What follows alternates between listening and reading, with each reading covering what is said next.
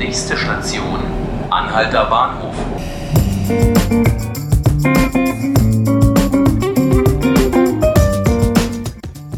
Guten Morgen und herzlich willkommen zu unserem Tagesspiegel-Podcast 5 Minuten Berlin. Ich bin Melanie Berger und gebe Ihnen jetzt einen kurzen Ausblick, was am heutigen Freitag und am Wochenende wichtig wird an Terminen in Berlin und in der Bundespolitik. Am Freitag verhandelt das Landesgericht Berlin die einstweilige Verfügung von Hubertus Knabel gegen seine Freistellung als Direktor der Stasi-Opfergedenkstätte in Hohenschönhausen. Egal wie das Verfahren aber ausgeht, zurück könnte er auch nach einem Sieg vorerst nicht. Denn nachdem der Stiftungsrat ihn vor eineinhalb Wochen als Vorstand mit sofortiger Wirkung endgültig abberufen hat, müsste er dagegen in einem neuen Verfahren klagen. Am Samstag feiert Rot-Rot-Grün in Berlin Geburtstag, äh, das Zweijährige. Denn am 8. Dezember 2016 begann die Regierung ihre Arbeit. Dazu können Sie am Wochenende eine schöne Bilanz im Tagesspiegel lesen. Kürzlich hat ja ein Journalist der Neuen Zürcher Zeitung die Hauptstadt mit einem Entwicklungsland verglichen und Boris Palmer meinte, hier den funktionierenden Teil Deutschlands zu verlassen. Und jetzt kommen wir noch zur Bundespolitik. Und zwar wird sich heute entscheiden, welcher der drei Parteipromis, wie Kollege Robert Birnbaum das kürzlich in einem Text so schön ausgedrückt hat, Angela Merkel an der CDU-Spitze nachfolgen wird. Äh, nach acht Regionalkonferenzen steht nämlich heute der CDU-Parteitag in Hamburg an. Und 1100 Delegierte stimmen dann ab, ob es Annegret Kramp-Karrenbauer, Friedrich Merz oder Jens Spahn werden soll als CDU-Vorsitzender oder Vorsitzende.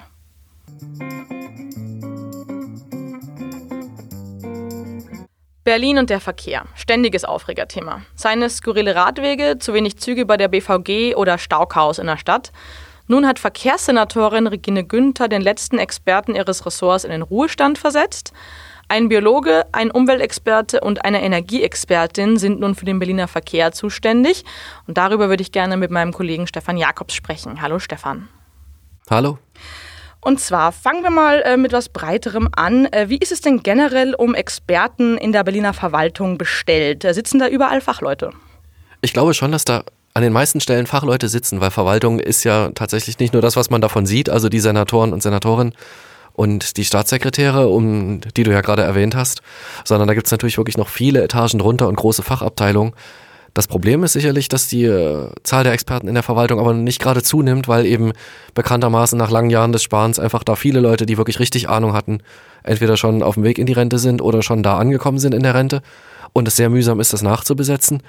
Und tatsächlich kommt aber hinzu, in diesem konkreten Fall natürlich auch auf der oberen Ebene, dass gerade bei diesem extrem komplizierten, aber auch so wichtigen Thema Verkehr, glaube ich, da muss man schon jemanden haben, der sowohl von Verkehr richtig Ahnung hat, als auch von der Berliner Verwaltung, die ja schon durch diese zwei Stufen mit Land und Bezirken ein ziemlich kompliziertes Konstrukt ist. Und da war natürlich der Herr Kirchner einfach wirklich ein Volltreffer, weil der kannte beides wie sicherlich kaum jemand sonst. Und das glaube ich, ohne jetzt schon den Nachfolger madig machen zu wollen, der aber von außen kommt, das wird ganz, ganz schwer zu ersetzen sein. Also die Lücke, glaube ich, ist nahezu nicht zu schließen. Jetzt hast du es gerade schon angesprochen, dass äh, speziell im Verkehr es wichtig ist, auch Fachpersonal zu haben und die Nachbesetzung schwierig ist. Wieso kommt denn da niemand nach? Na, das, das gab ja das Problem, dass für eine Übergangszeit jemand gebraucht wurde als Staatssekretär möglichst, weil eben Herr Kirchner erkrankt war. Und für ein halbes Jahr sagen jedenfalls die Verantwortlichen, konnten sie niemanden finden. Würde ich ihnen zunächst auch mal glauben. Und deswegen haben sie nur versucht, irgendwie eine andere Lösung zu finden. Und aus der Verwaltung raus, aus der Verwaltung sind gerade schon einige von den guten äh, Fachleuten, wie man sonst sagt, so aus dem mittleren Management, sind da eigentlich in den letzten Monaten oder auch Jahren schon, aber in den letzten Monaten verschärft geflüchtet. Das heißt, da hat es tatsächlich eher einen Abfluss von Fachkräften gegeben. Und da stand sozusagen niemand bereit, wo man gesagt hätte, also wenn irgendwie ein Vertreter sich wirklich anbietet, dann ist es der oder die. Sowas gab es da einfach nicht. Also da fehlt es wirklich, glaube ich, an Kompetenz inzwischen. Mhm. Nun ist ja äh, Regine Günther auch keine Verkehrsexpertin äh, per Ausbildung. Warum regt sich denn darüber niemand auf? Na, ich glaube, das ist nicht schlimm, weil die Senatoren sind letztlich überwiegend Politiker. Und also das gilt ja für die ganze Riege, für Frau Günther eher sogar noch ein bisschen weniger, die ja auch nicht Grünen-Mitglied ist und nicht eben in dieser Berliner Landespolitik verwurzelt. Aber die anderen haben ja doch alle irgendwie eine lange Vorgeschichte im Abgeordnetenhaus und so. Und die müssen, glaube ich, auch nicht unbedingt die Experten für ihren Bereich sein, jedenfalls nicht komplett. Ein bisschen was sollten sie schon davon verstehen. Aber wo es wirklich drauf ankommt, das sind die Staatssekretäre, weil die Staatssekretäre, die leiten die Verwaltung, während die Senatoren es eben eher politisch vertreten. Aber nach innen hin dass der Laden läuft, Das müssen die Staatssekretäre hinkriegen. Und die müssen eben auch stark genug sein, dass ihre sicherlich zum Teil auch sehr selbstbewussten Abteilungsleiter da irgendwie so funktionieren, wie sie sich das vorstellen und dass diese Verwaltung als Ganzes funktioniert. Und da sind wir wieder an dem Punkt, da hatten wir mit Herrn Kirchner, denke ich, eine Idealbesetzung. Und da jemanden hinzusetzen, der sozusagen irgendwie auch mal schon mal was von Verkehr gehört hat oder mit Verkehr gemacht, das glaube ich ist zu wenig. Und gibt es äh, bei anderen Senatoren oder Senatorinnen ähnliche Probleme wie in der Verkehrsverwaltung mit dem Fachpersonal? Na, das passiert immer mal wieder und gerade gab es ja auch bei Frau Kollert Probleme, weil auch einfach manchmal Leute nicht miteinander klarkommen und zum Teil eben auch politische Richtungen nicht passen und so. Es gibt vereinzelt aber auch positive Beispiele, wie man sehr souverän mit sowas umgehen kann. Ein gutes Beispiel dafür, glaube ich, ist die Verwaltung von Frau Popp, die Wirtschaftsverwaltung. Frau Popp, bekanntermaßen eine Grüne, hat gesagt, den Staatssekretär Herrn Bunde, in Klammern CDU, den übernimmt sie von ihrem Vorgänger, weil der hat einfach Ahnung, der ist an der Stelle richtig, der hält den Laden zusammen, der macht die richtigen Dinge und der stört das Parteibuch nicht und macht das einfach so weiter und nach allem, was man hört, funktioniert das auch gut.